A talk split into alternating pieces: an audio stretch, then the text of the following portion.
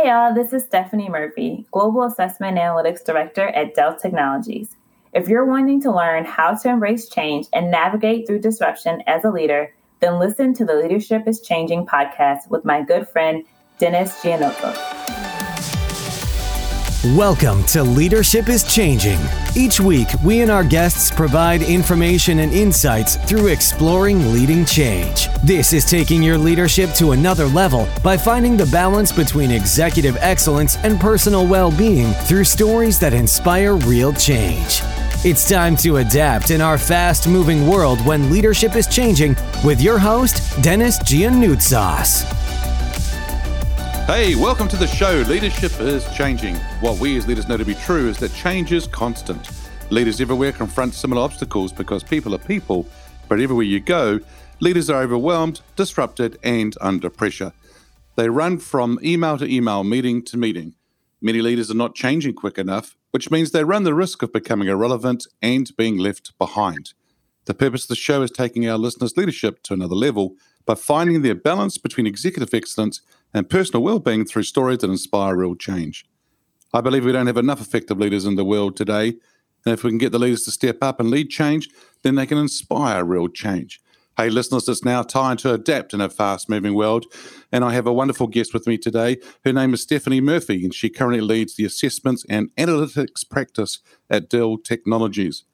Here, she manages a global project uh, such as Dell's Employee Engagement Survey, reaching over 140,000 team members, and conducts research and surveys to improve Dell's global performance uh, management and career practices, and develops and implements strategies for key executive solutions and validates the skills and assessments that are used to identify and develop talent.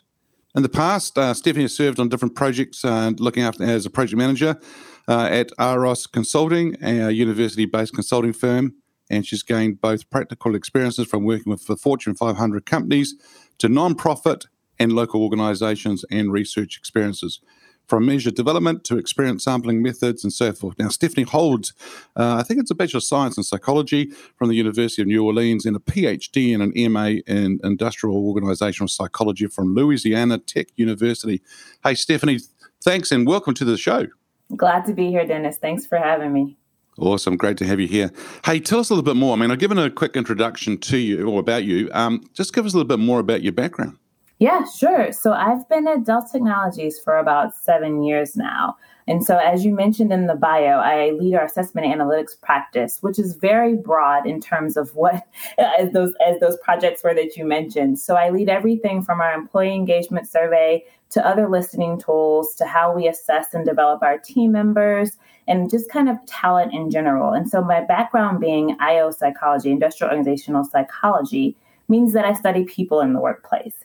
And mm. so my goal at Dell Technologies is to figure out how do we learn and grow and listen to our team members and then evolve the workplace to fit their needs.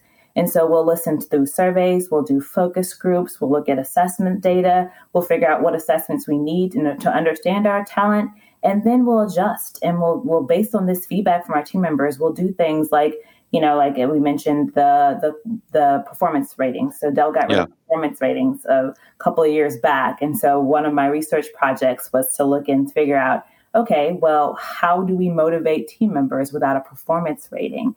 So we did a lot of surveys and research at that point to kind of say, okay, we need something to motivate our team members. Our team members are telling us that having no rating is something that's different for them. So, how do we provide toolkits and resources to leaders, to team members mm. in order to adjust to that change? And so, that's just one example of the projects that I do because there's a big research component of, of really just kind of understanding as the company evolves, how do we evolve with it? Yeah, great. Oh, that, that sounds fascinating. I mean, I tell you what, I well, I've got a question for you very soon about how you actually got into the industrial organizational psychology, or why did you get into that? But that's that's a question I've got for you in a second. Because you know, traveling the world and going to work with a whole lot of leaders, one thing I really enjoy is actually sitting at these airports. I know waiting for airplanes is a long time and it can be boring at times, but I love watching people in the airports and just love watching how they behave and what they do and and so forth. It's just fascinating. So, what made you get into industrial and organizational psychology? Yeah, it's a very good question, and I get asked it a lot. And often, the answer is not as as uh, well thought out as it should be. But I got my degree, my bachelor's in psychology, and was told by advisors that you you know you have to probably go and get a degree further, a master's degree or a doctorate degree, in order to get a, a really good job. The bachelor's in psychology is something that's sometimes hard to find good work for. Um, uh-huh. So I did some research and kind of realized I wanted to go into corporate America. And so I tried to find the balance, right? Of like having a psychology degree, but wanting to go into corporate America and just happened to stumble on IO psychology, which is that perfect combination of studying people, but in the context of corporate America or work in general. And so it ended up just being something where I, I, I lucked upon something that was really, really amazing for me. Yeah, oh, that's that's that's wonderful. And um, yeah, I think the the whole area that you're just talking about is fascinating in the sense that you know we we are people. I mean, life. Sometimes I say this, which is quite interesting. Life will be so much simpler without people, but you know we can we, we can't do that, of course. But um, I think the thing here is understanding people and getting the best out of them is, is what's really important. Is, is that what that's all about as well? You know, understanding them, getting to get the best out of them. And so then organizations will see the best out of people too. Right. Especially when you realize so much of our, our life is spent at work. So when you mm. study people and you study people at work, you're really studying the majority of people's life, you know. Yeah, yeah, yeah, absolutely. You do spend a lot of time at work, don't you? I mean, it's it's, it's really interesting how we do, and wow, it's pretty good. Hey, so over the years, you've you've you've been in leadership positions and that. So, h- how did you get into leadership? Yeah, it's a really good question. And this goes back to, to my studies at grad school and looking at the research on leadership and learning that there was more to leadership than just kind of being in power over a team. There was this um, need to influence people, uh, and motivate people and how do you do that and instead of like even if you're not in a direct leadership position and you might be leading a project or leading an agile team or as we get into this, these you know gig economies you might be leading something a team of people that might not directly report to you and so mm. as i studied in grad school just about leadership in general and realizing how broad the term was um, and how it, it, wasn't just again it wasn't just that kind of i lead a I'm a, the head of a team. It was really influencing motivating and finding strengths in your team members and b- building those strengths. And so studying it in, in grad school and getting all the science behind it and the data behind you know what bad leaders look like what good leaders look like. And um, you mentioned uh, I, I teach at the university of texas. And one of the things i ask my class is you know, what does the first class? I said, what does leadership mean to you? And I have them just give me words, and often words come up, and I'm just like, huh, that's an interesting one. You know, the way we describe leadership is usually in terms of, you know, heading a team or being someone that's in charge or giving people direction and what to do and it's so much broader than that and so i think that was the intriguing part of it to me was that the influence piece and how do you get people to do things and work in a certain way, even if you don't have that direct power over them. Yeah, and even get them to influence in a way, but they think they're coming up with the idea to then go off and do it even better. Um, I think that's that's a lot better as well. Mm-hmm. So for you, um, I, I, have a lot of guests on on the show, of course, as you know, in different episodes, and uh, both male and female. What has that journey been like for you as a female and um, as an African American uh, sitting living in, in the US? What's that journey been like for you in becoming a leader? Yeah, it's a it's a fantastic question, and it's and it's different. And I and I like that you asked the question because there's a different experience, especially in America, being African American and you know with the history of, of so many you know of slavery and things and and so many systematic um, injustices making it to a leadership position in America as an African American female is unfortunately rare. Um, and so it's been really awesome to have advocates, I will say. I've had over my years, especially at Dell, I've had advocates in my corner that were people that saw my work, that that met me, that knew me, and were advocating for me on the back end of like, hey, have you met Stephanie Murphy? Or hey, have you met, you know, have you seen this person's work? And just having people advocate for me in the background was really how I think I got to to be become a leader was having people was doing good work, having people recognize it, and having people that weren't afraid to be those advocates for me in the background, um, and not just in the background but also in the forefront. Um, they have been obstacles in the sense where I often find myself having to break down stereotypes. I actually am a teen mom. I had my son before going to grad school. And so hmm. I, I've beat a lot of statistics being African American, being female, having being a teenage mom, and then progressing to get my PhD and then be a leader in a Fortune 500 company and a professor at one of the top business schools in the US. And so it's it's been defying stereotypes about myself time and time again and breaking down barriers and allowing my work to speak for itself. And so just kind of doing my best work, doing the best that I can and then after a while people say, "Okay, I've had this stereotype of this person, but Stephanie doesn't fit it." You know, and kind of breaking down those barriers as I grow. Mm, yeah, yeah, wonderful. So I've uh, gone from teen mum to leader to professor. Wow, that, that's a pretty cool uh, journey there for sure. And the other thing too is I like what you said about that. You know, you do your good work. You just get on with it. You you do what you need to do. Go out there and deliver it. Bring your A game there, and then you know, come accompany that with the strong advocates. That's that's a strong combination just that by itself, which is which is wonderful to see. Here's an interesting question for you. You may have several but I'm going to ask you to choose one. And uh, so, who's your favorite leader? Now, this person could be alive or it could be from history. Who's your favorite leader and why? That is a very difficult question. There are so many good leaders out there. Yeah.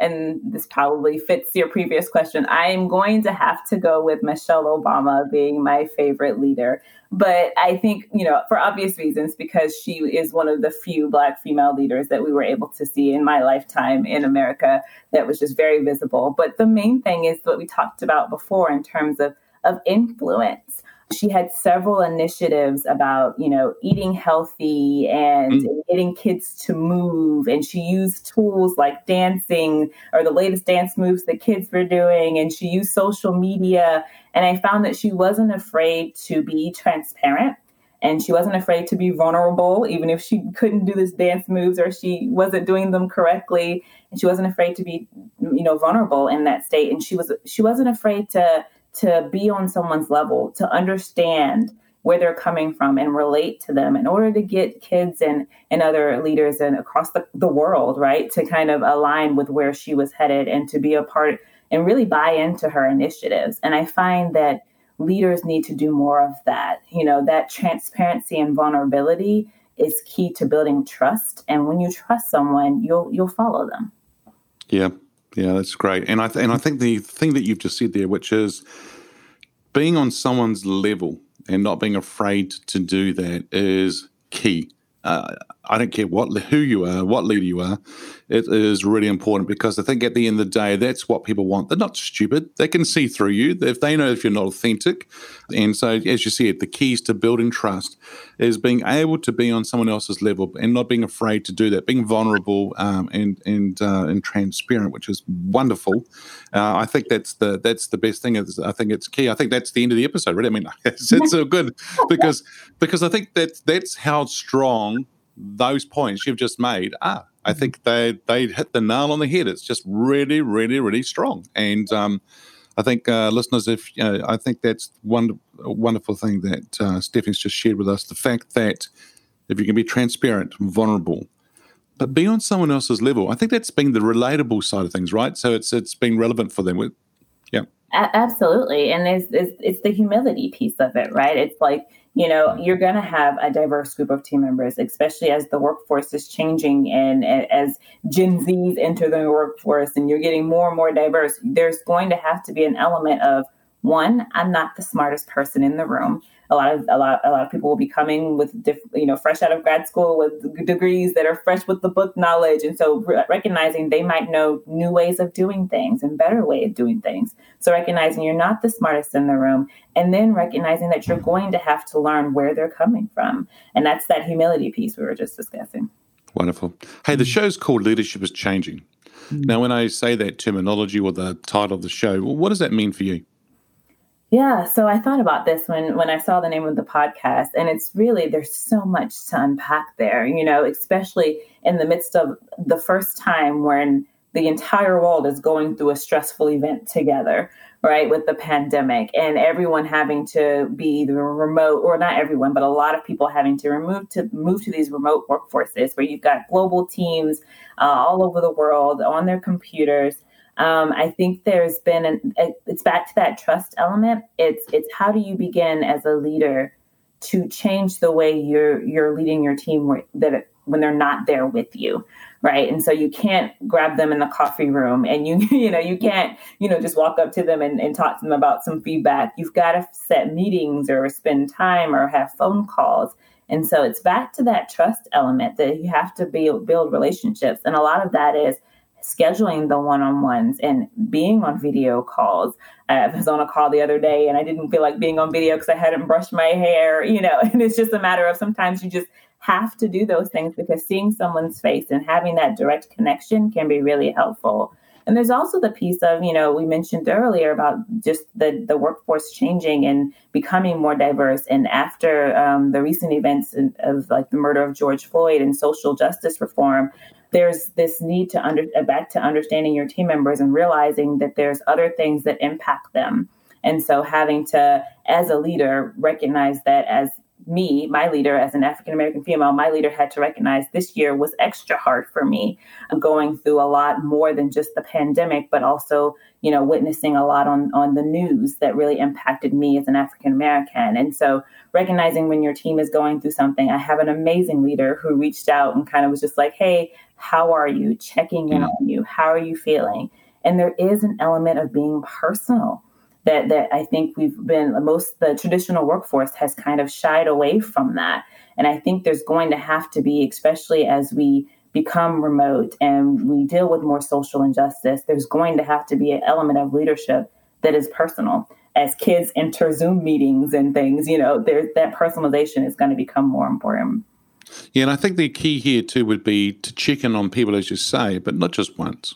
Do it regularly because the thing is, if you're doing it once, that sort of feels like a check, a check in the box. Mm. I've done that. Yeah, that's all good. But if you do it on a regular basis, I think that's really important too. And the other thing I think that the pandemic is teaching us, and other events as well in the world, all sorts of events are happening for all sorts of countries, is that it's actually making us do a bit of a reality check that we do need to see how people are, how they're coping, where they're at with things. I don't know about you, but I'm seeing a lot of leaders who are actually emotionally tired. They just that's been a big year for them, and you know I'm like, oh, so is Christmas cancelled this year because of the pandemic? We're not going to do that this year. What are we going to do? I, th- I, think you know because in this part of the world it's summertime. We're going to summer now. So mm. uh, this is when we take our summer breaks. And i, I think people are going to are wanting to take a, a, break because they need time out. But um, i think we do as you said we do need to check in on people from all of our different backgrounds right? Cultures all sorts of things. I was i was interviewing somebody on the show the other day and, and it's more about um, diversity again but it's people with um, a disability. And mm. they're not being looked after well either. Mm-hmm. And um, and so it's it's because we we talk about diversity and inclusion, we talk about all these things. For a lot of organizations, it is a tick in the box, right? But they they they talk about a lot of things, but they tend to forget about disability.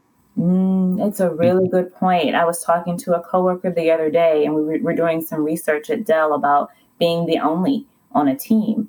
And from a disability standpoint, you know, prior to the pandemic, he was discussing how you know, when they would go on offsites and travel. He's like, I was the only one that had to think about what will be my accommodations when I get there? Are we traveling on plane in the car? How will I get my wheelchair in? There were so many things that, you know, no one else had to think about, but because of him being, you know, having the different ability, he had to think through those things and no one else thought about them. And so there's this thing about being the only person on a team. I was talking to someone else in India. Um, uh, she's the only female on a team and she had to go, they were having this, and this is all before the pandemic. They, um, they had to go to this beach. They were having like a beach party for like all the offsite. And she was like, uh, being the only female, I had to think about what do I wear? You know, everyone else was just like, okay, let's go. And she's like, but I don't know, what do I wear? Do I wear a bathing suit? Is that inappropriate? Do I, you know, do I wear something else? And so thinking through all these things, again, I think as leaders, sometimes we forget those small nuances that we don't have to think about that other people may have to. That, that is huge. That is huge. So, listeners, uh, what Stephanie sharing here with us is the fact that at times, in fact, all the times, I think I have to say here, Stephanie, that we do need to think about not just ourselves, we have to think about the people around us, the people in our teams, and what does it mean for them? However, there's also a balance too. I don't think that we can try and stop living or we don't try and stop doing things because we're worried about other people. We have to do what we need to do, but take into consideration others. I think that's that's mm-hmm. probably a key word to use, is being very considered when you're looking at things uh, for sure. Okay. So that, that's a really, really, really cool conversation we just had there. Now, how has your business or industry changed? Because and what demand does that put on you? Yeah, it's a good question too. And I think it, with the tech industry eh, becoming more and more automated and you know even with my space of analytics the more and more software that gets developed that makes you know the manual piece of analytics become irrelevant you know it's like you know, there's so much more of an emphasis on soft skills these days and i think leaders as and team members as we become more and more automated we need to be more human and so, how mm. do we shift our mentality to be human centered? You can automate things, and you know, I could ship ship all my analytics off, you know, to a machine and not do any of it. But the insights about you know what people are saying, there's the soft piece of it that gets lost in machines. And so, I think the big shift is is more emphasis on those soft skills like communication, being human, uh, you know, those things as well. Yeah.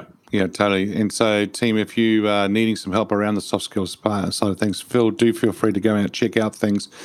Um, and I think that you know, Stephanie, do you see a lot of organisations across the globe, um, or around the globe, I should say? Um, do you see people or organisations or leaders actually understanding that they need to have more soft skills, or are, is that changing? Yeah, it's a good question, and I feel like there's it's there's a miss right now. I think a lot of people are missing the soft skill part as we focus on algorithms and machine learning and how we can be more efficient. I think we're forgetting to focus on the fact that we need to be human and not just efficient. Um, I do feel like uh, from a Dell standpoint, and just to toot our horn, we are doing a good job of you know focusing on you know we're doing inclusive leadership training. We did something on um, on during the pandemic on remote leading, and so we're trying to again make sure that leaders remember to be that human side. Um, especially as we all go virtual, but I do think there's a piece that um, that a lot of companies are missing there. Yeah, yeah, definitely. And I'm, I'm doing some workshops with, with, with people in relation to leaders actually leading, well, working virtually because they're forgetting that they've worried about everyone else and they've forgotten one thing, which is themselves. Mm. And um, so they've been out doing all this stuff with everyone else, but mm, they haven't really looked after themselves, which has not been good. Stephanie, if there was one thing you could change in business as, leader, as a leader today, what would that one thing be? I think it goes back to that question I asked my my my class um, about what does leadership look like and and what what does it mean to be a leader. I think we need again softer skills there. I think being a leader is should be something that is more about removing word block roadblocks for your team versus just being I'm in charge and do what I say. It's like I will give you tasks to do and we will work towards a vision and then you have the autonomy to go do and if you hit roadblocks, I'm here to help you remove them. But that that should be the the persona of a leader in my opinion. It should be someone that is seen as a roadblock remover that, that teams are going and doing and that leader is just there to help them remove when they hit something that they can accomplish and they need it escalated and they need something moved out of their way so they can progress. But it should be where you're able to set the vision, divide and conquer, and then let the team work, and then you're there when you need them. Yeah, and and I don't know. I, I've worked with many leaders around the around the world, and I know that when I've got up to roadblocks and with obstacles in front of me, those leaders that I have really, really valued and I have really sort of bought into are the ones who've been able to remove those roadblocks for me. Um, and so I've gone actually the extra mile for those guys, uh, those people as well, you know, um, because they they look after me and and they've they they have my interest of being successful because it, overall it's all of us being successful as well. So I think that's really really important for for everyone to look at. Mm-hmm. So you may have alluded to it before, and you know, and I know. I mean, you you are an employee in a large organisation. I've been employees in a large organisation, and um, now I'm working for myself. And then there's there's people that I you know and I know that we get to work with all the time who are employees. So how has employees' expectations of leaders changed? I think there's this expectation of less hierarchy. I think as we go into things like agile teams and gig economy, I think we're going to start seeing where team members want less of I report to this person and less hierarchy and more again back to just someone that's there when I hit the roadblocks. And so I think there's going to be this shift where leaders need to not I guess no more power trips type thing, you know, no more thinking, okay, I'm in power, so I can just kind of tell you what to do. There's got to be this this this kind of shift of how we even look at what a leader is. You know, eh, we were testing out at Dell Agile teams, and we've got a group in our uh, products and operations that it just they have they're all over the place. They don't have a direct leader and they just hop from project to project and different team members will lead the project but there's not like a leader of the team. And so i think that's the way that work is starting to shift where you'll hop from project to project you'll have project leads but there won't be a direct leader. And even as gen z and millennials themselves come in there is this want uh, for less hierarchy and for, for more meaningful work and less of this, you know, traditional climb the ladder type mentality. Yeah. So more collaborative. Would that be another word you would mm-hmm. use? Yeah. Yeah. Yeah. Yeah. So so less hierarchy, more collaboration uh, side of things, and uh, I think you're right. I mean, if we can do that, that'd be great. And, and you're seeing teams start working, starting to work that way. I mean, we've there's been teams been working like that for a long, long time. Um, and they've been really good. I think it's just that the pandemic's forcing us a lot more. There's a lot more too that uh, people are expecting leaders to do more. Are you seeing? What about if we take the age group of say millennials? Uh, are millennials expecting more from their leaders nowadays? I think the expectation is actually less. I think they're expecting more feedback, I would say, but less um, hands-on leadership as we've seen in the past from what uh, just my observations I've seen, and I don't have research to support, it seems that way. There seems to be more give me feedback on how I'm going and how I'm doing, but don't jump in and do it with me or for me. And so it's hands off leadership with constant feedback. Okay, cool. And and have you um, maybe from friends that you know are millennials and so forth? Have you spoken to them if they've left organizations? Why they left an organization? Oh my goodness, that is a fantastic question. Yes. So I have actually talked to my class about this as well. And it's it's usually moral. It usually is, you know, when the I think there was an immigration ban that the current administration in the US put out and if leaders didn't speak up, I know coworkers that left companies because leaders didn't speak out against the ban. There's um, team members that have left companies because they didn't feel like their work was having an impact on the world. There's this definitely need for meaningful work and, and social justice that I think that um, the current generations are, are more likely to leave companies that don't make a stand on certain topics and areas. How, how important, because you just said about leaders actually making a stand, how important is it for a leader to make a stand on something? Uh, I don't know if I said it the right way, but have a stance or actually say you know certain things. How important is that? Yeah, so it, it's actually getting more and more important, and it's difficult. So in my, I teach diversity in the workforce, and in the first class, um, we actually had a very heated debate because you know silence actually is seen as a non-action and seen as a negative and so a leader not saying anything is, can be taken a certain way. And so companies and leaders within them are in these dilemmas now where it's like, if I don't say anything, it's seen a certain way. And if I do, it's seen as a certain way. And if I say the wrong thing, it's seen as a certain way. And so they're in these dilemmas where you have to end up, you know, we've seen it, especially this year, where companies have made stances on certain topics and areas and it's like you either say something or you're seen the not the silence is also saying something. And so even during these the time with the after the murder of george floyd i had team members reach out to me and they're like my leader didn't say anything and i feel like they don't care. Yeah and then and then there's the other side. So okay i might say something as a leader but you may not like it. Mm-hmm exactly. At least i've said something Mm-hmm. Mm. And at least uh, people know where I'm coming from. Um, but then I think it's the how you say it and it's what you say, but how you say it is probably more key than anything, really, because I think you know, if you put it in a way whereby you're you're giving it from your point of view, then that's then people can understand it and where you're coming from. That's cool. But I think what happens is, as you say, people don't say it, or people say something that they think others want to hear, mm. Or they do it in a way whereby they think that's because it's the proper corporate way or proper proper way to say it. And it goes back to what you're saying before. If they're not being transparent, authentic, and being them, people can see right through them, right? So there's a balance. There is an interesting way of looking at things, and um, you know, I I, have I've grown up in a in a culture whereby my father is from Greece, and so Greece itself has gone through change with other countries around it, and you know wars and things like that. And and you know I've I've seen it. I mean I've seen my grand. Well, I didn't see him, but um, I my grandfather was a president on the island that he's from in Greece. And uh, when it was during World War II, and the Germans were after him and things like that because he was a leader, right? And so there's a whole lot of stuff that we all go through and that we all can do. I think at the end of the day, for me, it is if there's a situation, it's how you handle it, it's what you do, it's it's it's how you take people also on that journey with you. You have to be mindful of everybody.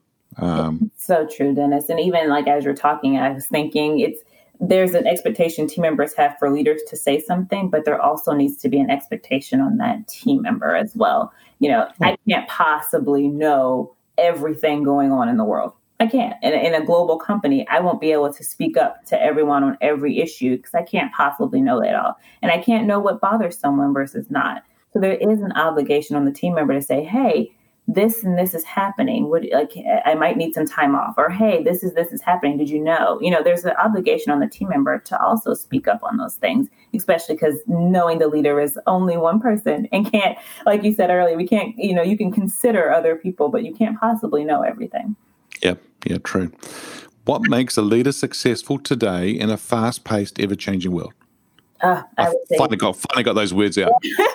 hands down adaptability. I am being biased here. I did my dissertation on adaptability. I actually did a bunch of research to prove that adaptability in today's changing workforce was yep. The number one thing that we need to look for in team members and leaders above personality, above above fit, above cognitive ability, and I'm pleased to say I did get positive results. And I did find that having a measure of adaptability was better than having a measure of cognitive ability or personality when selecting for an organization. And so uh, I do feel like being able to change, shift priorities. I mean, look look at this year. I mean, we've had to shift everything, and it's key that you have people in key positions in leadership that can change and make those shifts in order to still be and still be productive productive in doing so. Yeah, yeah, great. Now, if I could get you to get your crystal ball out, uh, mm-hmm. talk about the future, where do you see leadership being in five years from now?